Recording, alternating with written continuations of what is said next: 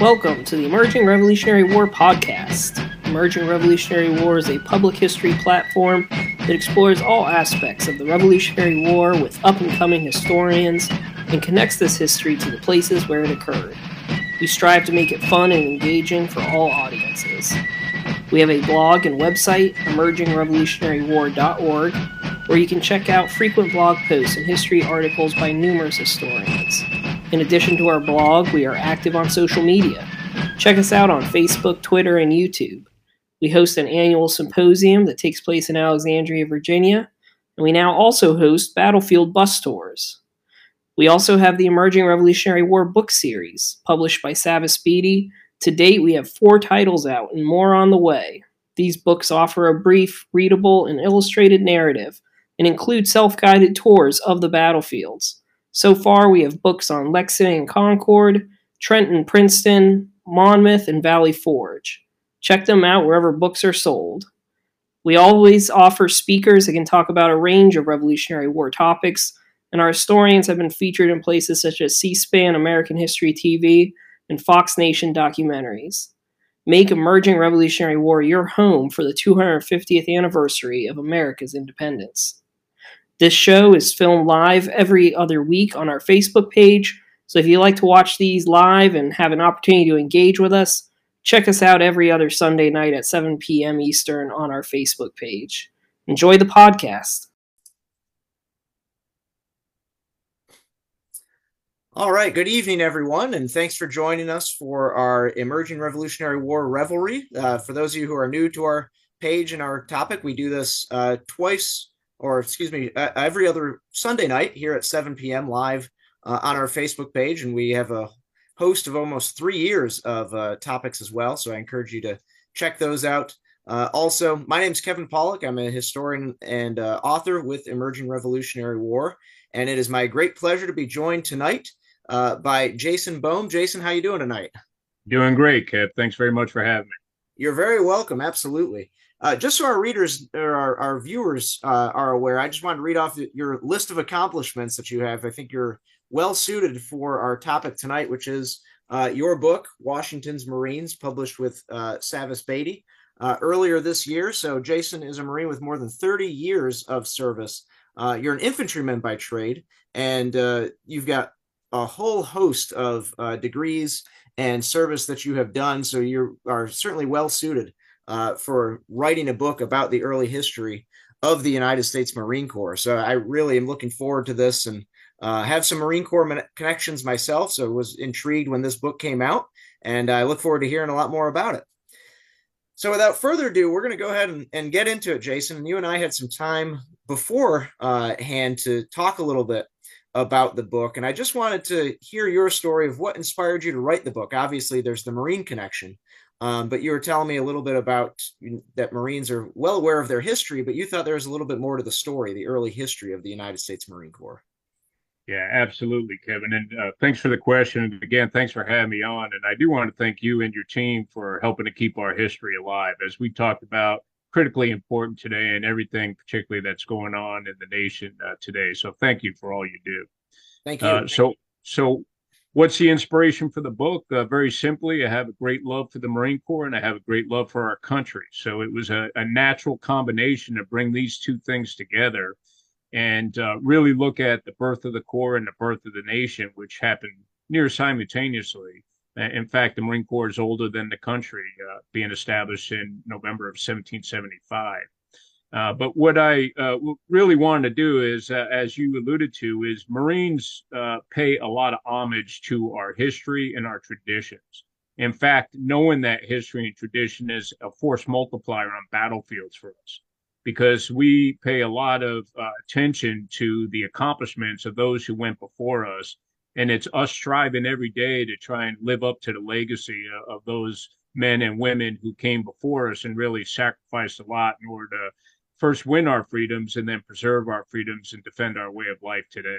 So it was natural for me to study more about the origins of the Corps uh, because we all know the folklore, we know the popular stories, but I wanted to dig a little bit deeper to really identify fact from fiction, to identify what's myth and what's reality.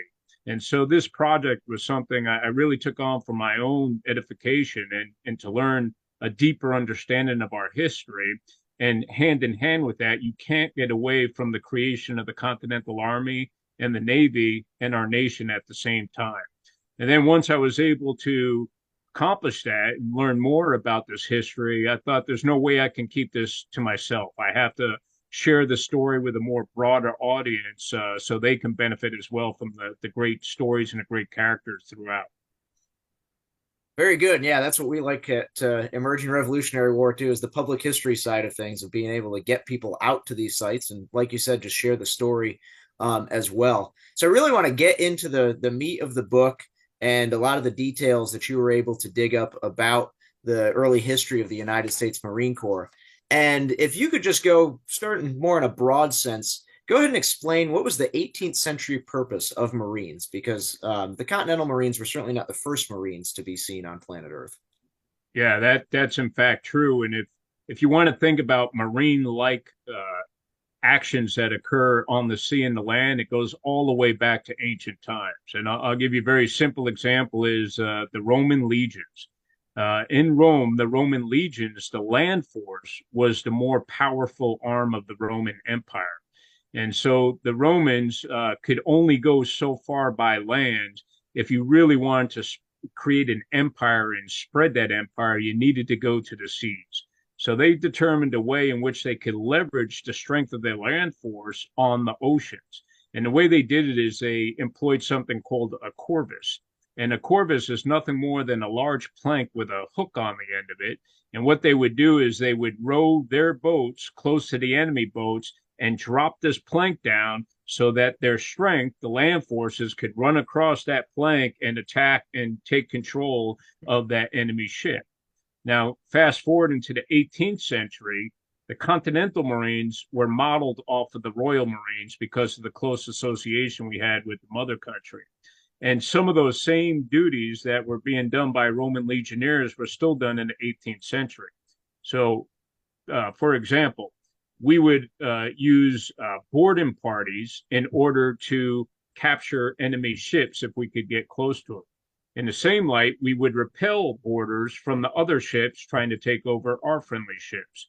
And the way we did this is we not only employed snipers from the high riggings and the fighting tops of ships shooting down to specifically target the enemy officers, but also lobbing grenades from the high ground of the ships onto enemy uh, uh, terrain, if you will. In addition to that, Marines manned the ship cannons side by side with their sailor friends. Uh, and that's a valuable skill that you'll see that uh, Washington's Marines employed in the book, and I'll explain that further in a moment.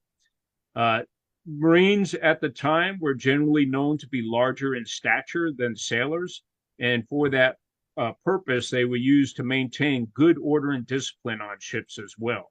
They were the heavy arm of the captain uh, to be able to keep things in order.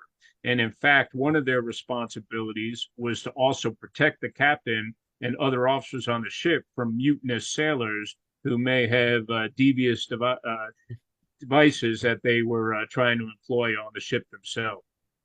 And then, in addition to that, because Marines had the unique ability to fight on land and sea, they would conduct limited operations ashore in support of naval campaigns.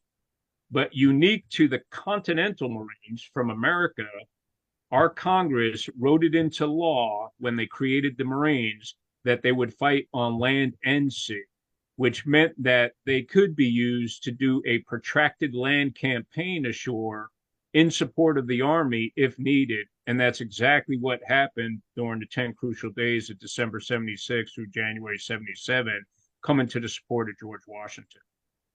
So why did why was that special provision built in of being able to be used on land uh, and sea when the Continental Congress um, decided to adopt the Continental Marines in 1775? Well, I think they they understood that Marines have always been able to do limited operations ashore, again using the Royal Marines as a model. But normally that didn't go very far beyond the max effective range of the cannons on the ship. They like to stay within uh, uh, support and fires of the ships. But the uh, as you know, when we built the Continental Army at the start of the Revolutionary War, um, it was a nascent force that was built off of militia units that were provided initially by the New England states until it expanded to the other colonies as well, or other states as well. And so this provided us the flexibility to be able to utilize a limited force in a more expansive way as needed. And that's exactly what played out uh, during that those 10 crucial days. Very good.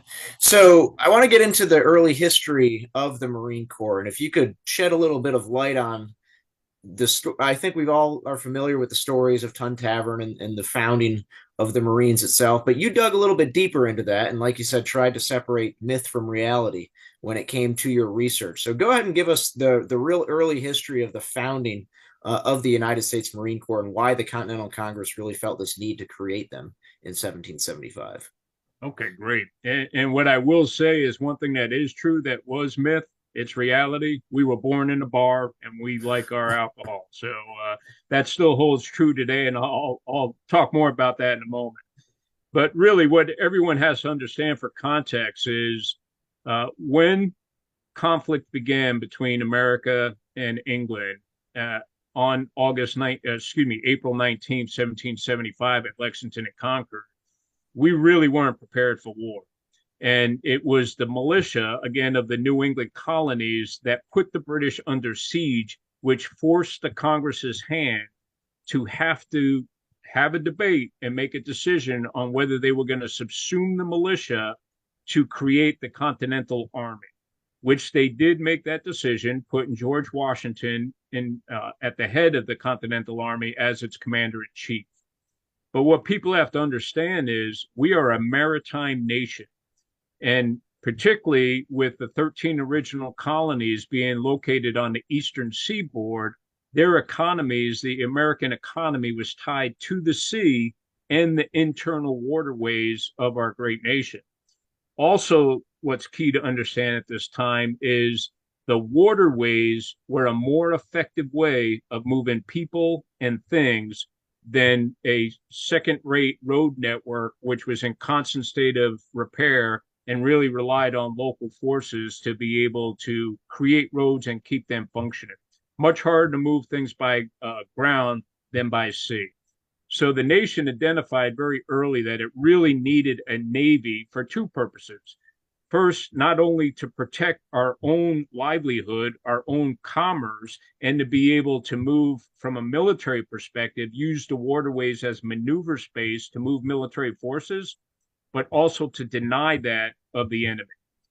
For England, they were the British were much more challenged to resupply their forces because if it was uh, any heavy reinforcements or resupply, it would have to travel that 3,000 miles across the Atlantic Ocean. That's what we refer to in military jargon as external lines of communication. Whereas inside uh, America, we had internal lines of communication and could turn more quickly. But the problem was at the start of the war, we didn't have a Navy or Marine Corps.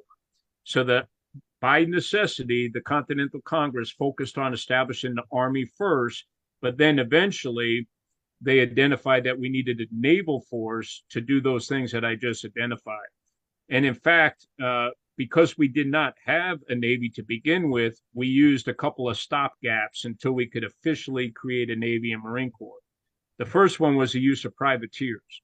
And privateers are commercially owned ships that were given letters of marque in order to become basically sanctioned pirates to capture British ships and that resupply that they were sending over. And oh, by the way, to use those supplies that we captured to arm and equip the Continental Army. The second stopgap was that we used soldiers to perform the function of Marines. And I'll give you two examples of this. One was up on Lake Champlain, where Benedict Arnold had to create a freshwater navy built on Lake Champlain in order to block Guy Carleton, who was attacking south from Canada with the intent of coming down Lake Champlain down through the Hudson River to link up with a British force moving up the Hudson River from New York and basically cut New England off. Uh, so, uh, at a necessity, uh, Benedict Arnold pulled soldiers out of his line units in the Continental Army and impressed them to be sailors and Marines. And uh, they did not perform very well. In fact, they had some very begrudgingly nasty things to say about uh, the soldiers who served as Marines, as he described as basically the refuse of the the battalions. As you can imagine, the battalions were not sending their best people to go do Marine like duties. The second example of that is George Washington outside of Boston. Keeping the British under siege, he had them blocked via all land routes from reinforcements or supplies with the British back to the sea, but that was to their advantage because they controlled the seas. So he had to do something to truly isolate them in uh, in Boston.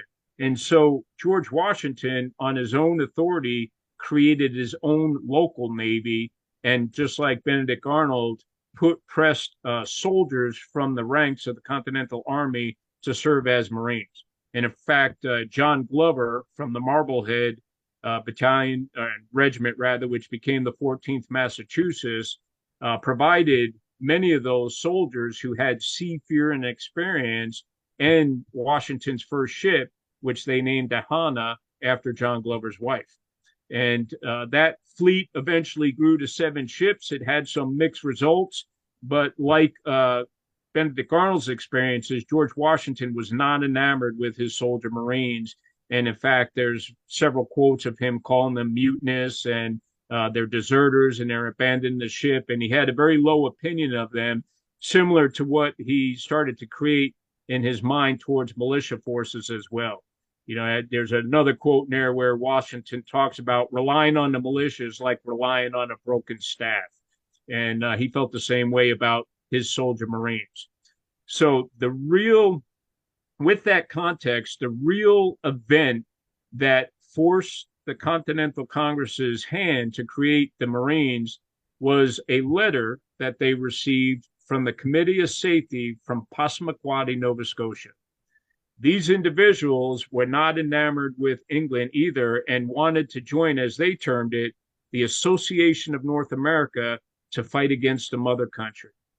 Now, the Congress started salivating at this and said, this is an opportunity to create a 14th colony in Canada against England, which would be obviously to their advantage and would protect their northern flank. So they created a committee of three which consisted of John Adams from Massachusetts, John Langdon from New Hampshire, and Silas Deane from Connecticut to develop a plan on how to accomplish what the people of Passamaquoddy were asking. And part of what they asked for was a naval campaign to come north to Nova Scotia and capture the British's principal naval base in Halifax, Nova Scotia. That committee of three met in the second story room of a building called Tun Tavern. And that is the real genesis for why we can call Tun Tavern the birthplace of the Marine Corps, because their plan uh, developed a course of action that would call for creating two battalions of American Marines.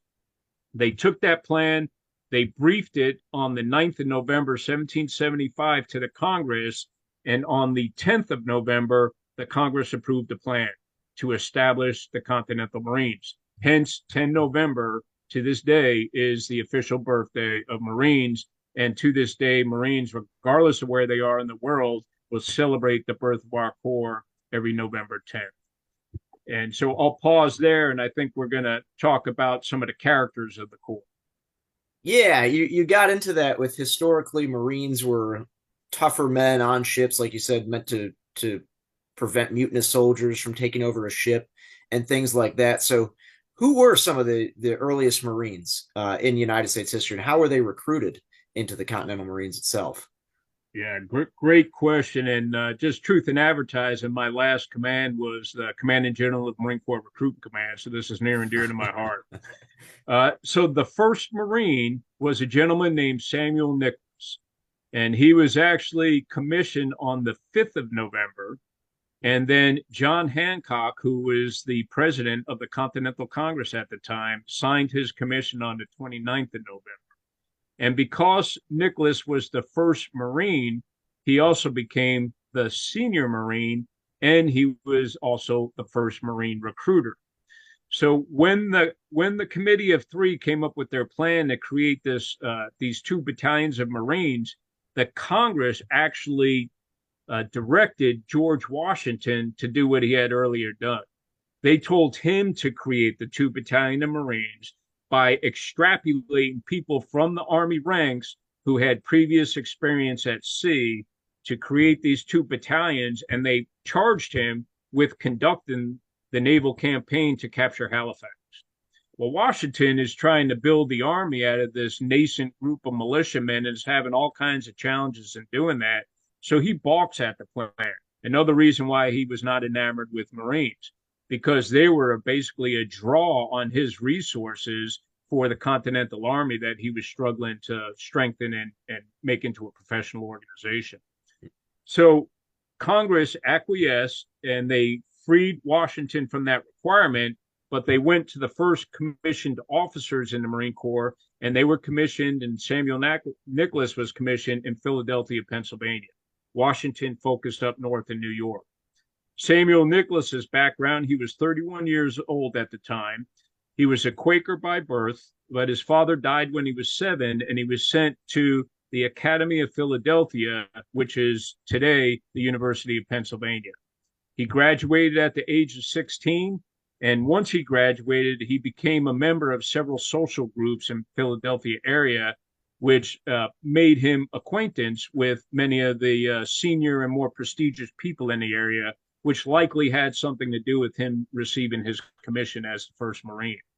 Um, he became a merchant and he also became the owner of the Conestoga Wagon Tavern in Philadelphia, which again, like Tun Tavern, which was owned by a, gen- a gentleman named Robert Mullan, who became a commissioned Marine Corps officer as well. Uh, you're starting to see the pattern here of the Marine officers uh, owning the local bars. And what they would do to help recruit people in is they hired fife and drummers who would go out into the town and they would play their fifes and drum to attract people and draw them into the tavern where the recruiting officers were waiting to sign them up. And in fact, you know, the, the history of Don't Tread on Me, the, the drums that the recruiters used at the time had the rattlesnake, coiled rattlesnake, and the Don't Tread on Me uh, painted on their drums that they were using at the time. And so they recruited the first Marines out of the local bars in Philadelphia. And uh, just a quick snapshot of, of what a Marine Corps organization looked like back then I'll use Captain Isaac Craig, who was one of the initial officers that was commissioned. He recruited a 40 man company, and uh, most of his uh, Marines were immigrants. In fact, they were all immigrants. They came from England, Ireland, Switzerland, Holland, and Germany. All but one of them was recruited out of Philadelphia. Their average age was 25 and a half years old. The youngest was 18, the oldest was 40. And the average height was five foot six inches, with the shortest Marine only five, three and a half inches, and the tallest Marine six foot tall. And so that that is the start of the Continental Marines. And I'll just add one more uh, fact from friction here is a lot of people refer to Samuel Nicholas as being the first commandant of the Marine Corps. And the commandant is the senior ranking Marine in the Marine Corps today. And but that is not a true statement. He was the first and senior officer in the Marine Corps, but the Congress did not bestow the, the title of commandant on the Marines until 1798, well after the American Revolution and during the Quasi War. There's a fun fact for Marines that can share around bar conversation there too. That's right. That's worth a free drink somewhere. Yeah, there you go. Exactly. Very good. Now, do you know if there was anything that particularly attracted immigrants to the Marine Corps as compared to native born Americans, or is that just the way it was in Philadelphia? Those were the recruits that that happened to. Yeah, I think being Philadelphia, being one of the largest ports in the nation at the time, uh, there were a lot of seafaring men, and I think people gravitated towards what they knew. Uh, but interestingly, uh, the if you look at the laundry list of skills that the that company that I described from Isaac Craig, uh, Craig uh, they they brought every skill imaginable to their unit. They were butchers, bakers, and candlestick makers, literally. Uh, there was a doctor, there were masons, carpenters, uh, uh, seamstress. I mean, they they brought a wealth of different knowledge to the team, and I think that was probably common back then, where people had to rely more on what they could produce than uh, services. Mm, that makes sense. So you you've touched on a little bit of George Washington's relationship with the Marines early on. Of course, the Marines are going to have a, a, a role in perhaps some of the most famous episodes of Washington's military career with the 10 Crucial Days, which we'll get to in a little bit. But you've already covered a couple of the reasons as to why Washington initially didn't really favor uh, having the Continental Marines with him, that it was a, a draw on manpower, uh, as you said, in his early experience of, of taking foot soldiers and making them essentially uh, pseudo Marines, if you will, uh, on the seas did not impress him. Were there any other reasons that Washington uh, did not favor having the Continental Marines with him at all during the war? Yeah. So just for clarity, I think Washington absolutely loved having the Continental Marines okay. with him. He just didn't want to have to create them out of his own ranks. And okay. he had, and and as you stated there, uh, he did not have a positive experience uh, with the Marines that he created out of his own ranks initially. Um, he wasn't trusting of them, and I think a lot of it had to do when you pull people out of the out of your units and have to give them up to somebody else. Again, they weren't giving their best people forward, um, and then uh, really the biggest reason was just the constant drain on resources and the fight for resources. In fact, as Samuel Nicholas was trying to equip and arm his Marines before they went out on the first uh, cruise um, down to the Bahamas to New Providence, where they captured several cannons to support the Continental Army. Um, they were challenged to be able to get their firearms, their muskets, because the Congress wanted to send the muskets north to Washington. And because Samuel Nicholas had some association with members of Congress by belonging to these social clubs in Philadelphia, he was able to basically leverage some of those relationships to get the muskets redirected back to the Continental Marines so they could go forward. But another example is everything was in short supply at the time. So uh, the, the Marines and the sailors did a lot of service to the Continental Army by capturing British resupplies coming forward and then providing those supplies to the Continental Army. But because supplies were in such short supply, and material was in such short supply, the Marines initially didn't even have a standard uniform because all available fabric was going to to provide uniforms for the Continental Army. So when the first Marines deployed, they deployed in civilian attire. It was what they came to the fight with, a hodgepodge of different things uh, that they were wearing. Um, so that's just an, another example of of why Washington uh, was not necessarily enamored with this force that was a, a, potential draw on the resources that he really needed to stand his army up. And since we're talking about draw on resources, what was the size of the the Marine Corps um, at various points of the American Revolution when it you know was first really established, and then by the end of the war, what was the size that we're talking about? Yeah, really relatively small. Uh, so. Um, by the war's end, at its peak, we had 231 officers and 2,000 enlisted Marines. Okay. That was it. Hmm. You know, in comparison, uh, Washington, I think the Continental Army at its peak had uh, 64,000, and that was probably in 1776 was when it was at its height. Okay. All right. So there's still a small, always a smaller piece of the American Armed Forces, uh, even then. Yeah. But what you'll see is that every single man counted, and mm-hmm. and quite frankly, probably the larger draw against the Navy, the Marine Corps, and the Army were the privateers, because the privateers uh, was a very lucrative offer for young men who were looking to collect prize money from the capture of British goods because they were able to sell the ships and sell the supplies either to the Continental Army or in, in public, and uh, a portion of that prize money went to the crew. Uh, so that uh, that really created a problem uh, for all of the continental forces. Yeah, any extra little bonus you can have while soldiering, I guess, is always going to draw draw more troops from the ranks. Um, so I, I want to get into um, the ten crucial days quite a bit, which I think is a story that's well known to Americans of Washington crossing the Delaware, of course, and attacking the Hessians uh, at Trenton, and then engaging the British at Princeton uh, a few days later, early in January of 1777. And the Marines had a role in all of this. So I'm just going to kind of open the floor to you and, and tell us about the role of the Continental Marines in these 10 crucial days. Uh, and again, probably one of the most dramatic military episodes of, of all of American military history.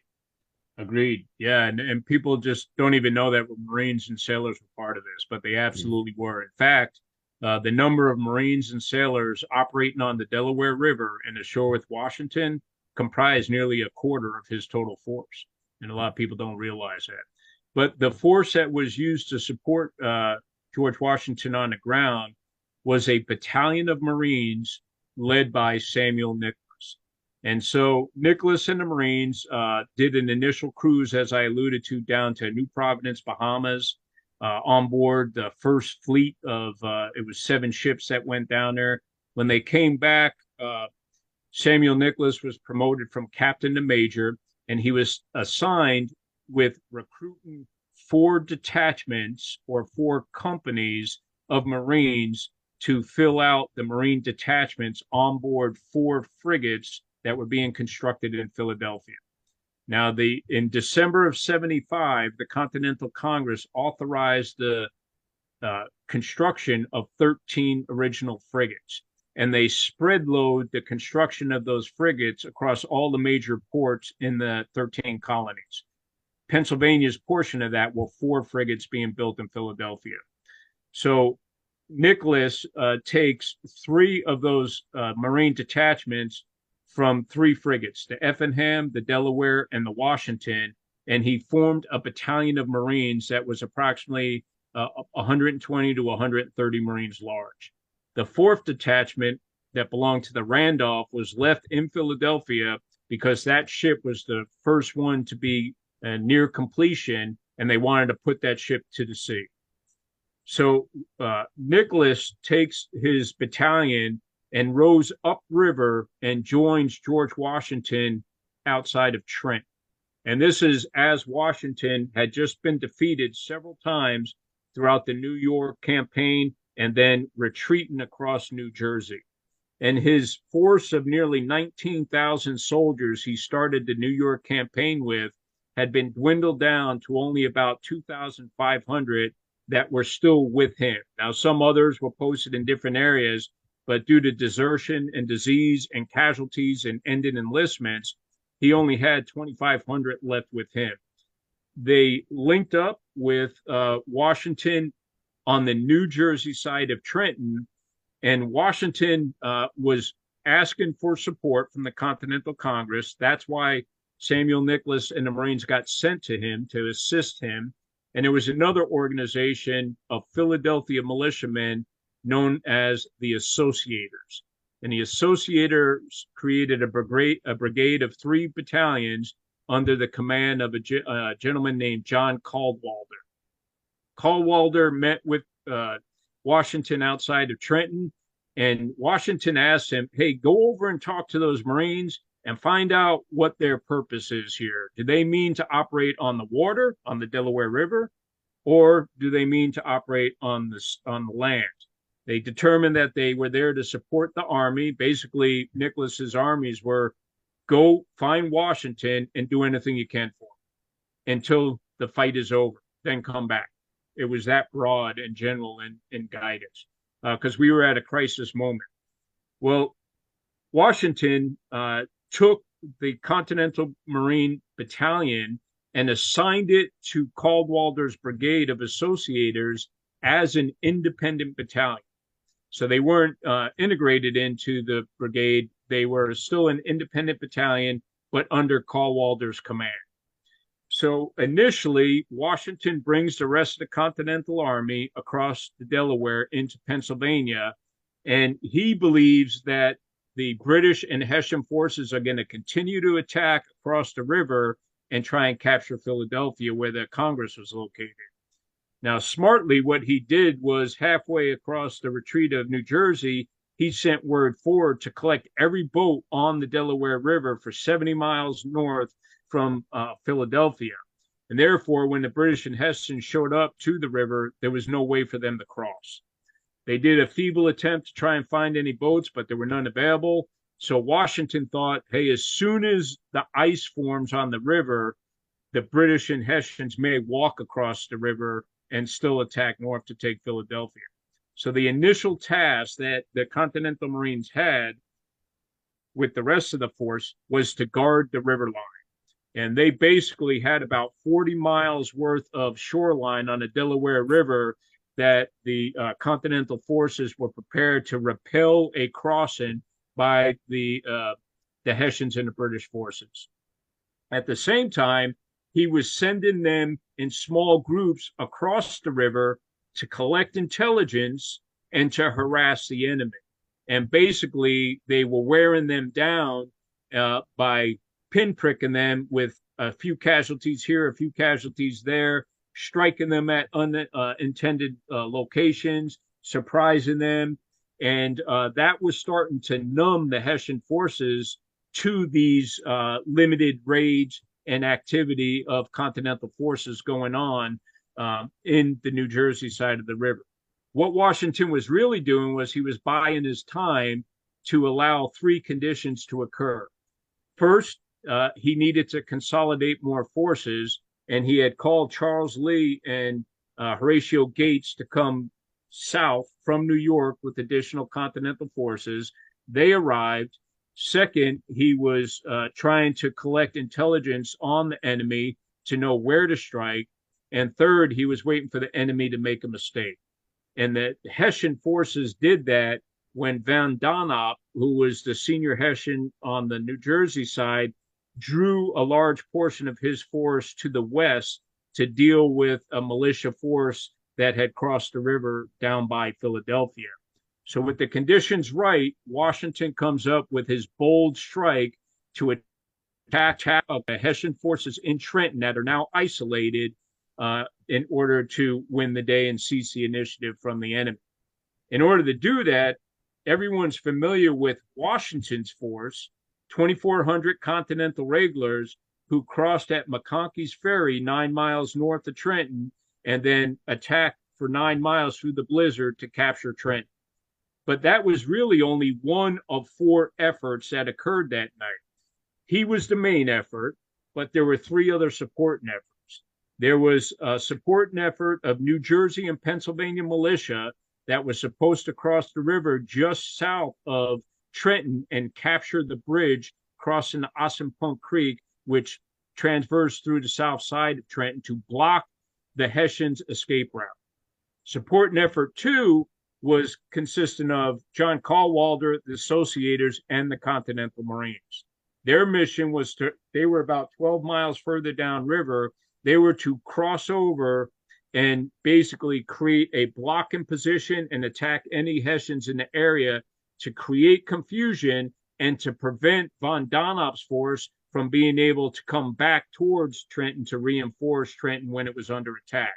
And then there was a final militia force led by Admiral, or excuse me, General Putnam, that was to send more militia over from Philadelphia to do the same thing, basically fix von Donop in place to prevent their ability to reinforce Washington.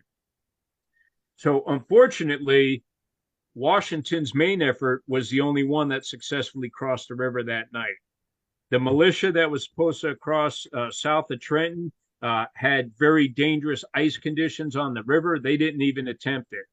Uh, the Marines and the Associators actually got two thirds of their force across the river before the a blizzard hit. There was a nor'easter, and the conditions became so dangerous that they couldn't land their artillery. So Cadwalader aborted the mission and brought all of his people back over to Pennsylvania, thinking that that was what happened with all the other efforts going on that evening that night. What he didn't know is that Washington was successful. So the next morning, Cadwalader and the Marines are on the Pennsylvania side, and Cadwalader's in the process of writing a letter to Washington to say, "Hey, why don't you come down here, join us, and we'll go across the river together." And all of a sudden, he hears cannon fire coming from the vicinity of Trent. And they go, What the crap? And then they see Hessians fleeing on the New Jersey side of the river. Well, the Marines are fired up and the associators are fired up and they're like, hey, we need to get in a fight. So they make the decision to cross over into New Jersey to join Washington in the fight at Trenton. They successfully cross over that next day, unbeknownst to the fact that Washington, after successfully capturing the Hessians at Trenton, crossed back over into Pennsylvania. Now they're still on opposite sides of the river. Well, Cadwalader and the Continental Marines attack towards Trenton, and they're trying to capture von Donop's forces, who are now in a full retreat because of the unexpected attack. They're trying to retreat back towards Princeton to join some uh, British forces that are held out there. They chase them all the way back to Princeton. They only capture about 50 stragglers. And then Cadwalader writes a letter to Washington and says, Hey, we control the area over here. Come on back over here and let's continue the attack. We can recapture even more of New Jersey. They make the decision to do that. Washington recrosses by the end of the month and he consolidates all of his forces on the south side of Trenton. And they set up a defensive position in a very strong location on the south side of Assunpink Creek, using that as a natural barrier and they are set up on the high ground overwatching the water so they can get plunging fire on the British as they attack. And then there are several choke points where they place their cannons because they know there are only two ford points and then the bridge crossing that the British will have to come across, otherwise they get washed down the creek. Well, at this time, uh, Ad, uh, excuse me, General Howe, who's in charge of the British, pulls Lord Cornwallis, who is trying to go home to be with his sick wife, puts him in charge of the forces. They take 10,000 troops. They attack south from Princeton and they attack Washington and his forces three times at the Assunpink Creek in what becomes the Battle of Assunpink Creek or the Second Battle of Trenton, as some people refer to it. Three times the Americans repulsed the British. And after the first attack, where Washington saw where Cornwallis was focusing his main effort, the Marines and associators were located on the right flank of the key location of the Assunpink Creek Bridge, where the the British and Hessians were trying to force their way across. So Washington pulled the Marines and reinforced that main effort right at the heart of the battle at the bridge crossing, and so they actively participated in that that main effort defense of the bridge.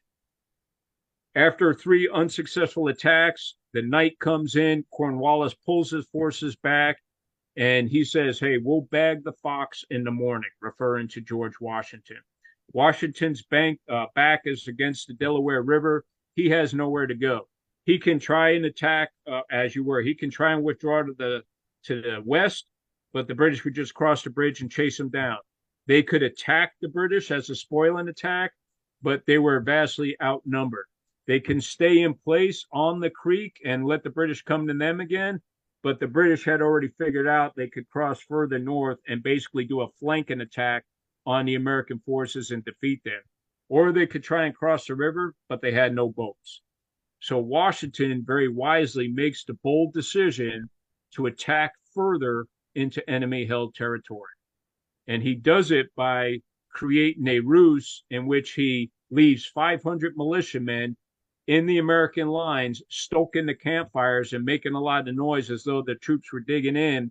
And then he pulls all of his force out and they march 11 miles further north to capture the British holdout in Princeton.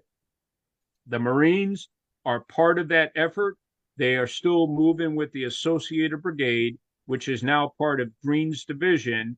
And when they uh, get outside of Princeton in the early morning of uh, January morning, uh, they have a chance meet and engagement with British forces that are been directed to come from Princeton to go south to Trenton to reinforce Cornwallis for his final assault across the Assunpink Creek Bridge. That battle ensues. Uh, Hugh Mercer and his brigade are the first one to en- engage with the British. The British outnumber Hugh Mercer's brigade. Cadwalader and the Marines are down in a low sunken road by Stony Brook. They hear the battle commencing. They pull out onto the high ground, and Cadwalader basically tries to form his brigade with the Marines taking a position on their right flank. But as they're trying to form, Hugh Mercer is bayoneted several times, shot off his horse, and his brigade is in a full retreat. So as the Marines and Cadwalader are trying to form, it's disruption and confusion because you have Mercer's brigade in the midst of them running in the opposite direction with the British hot on their tail. That causes everyone to slowly turn and they retreat back 150 yards. They hold there after firing a couple of uh, uh, volleys at the British, and George Washington shows up at this decisive moment. He and Cadwalader talk, and if you look at the cover of uh, Washington's Marines, the book, it has that picture of George Washington pointing to the Marines, pointing to the British, saying, "Go back and and attack." The Marines with the uh, associators counterattack, and they basically win the day. They defeat the British. The British uh, disintegrate on the battlefield, and then the rest of the main effort of the Continental Army captures uh, Princeton uh, during the remainder of that battle. But it doesn't end there. So those are basically the 10 crucial days. And once that is done, Cornwallis now finds out that he has been duped by Washington again, just like he was in the battle for Brooklyn Heights. And he retreats, doesn't retreat, but turns the army around and quickly moves back to Princeton to try and uh, engage Washington. Washington very wisely takes his troops and moves up to Morristown in the mountains of New Jersey. While he gets there, the enlistments of several of his soldiers terminate and they depart the pattern.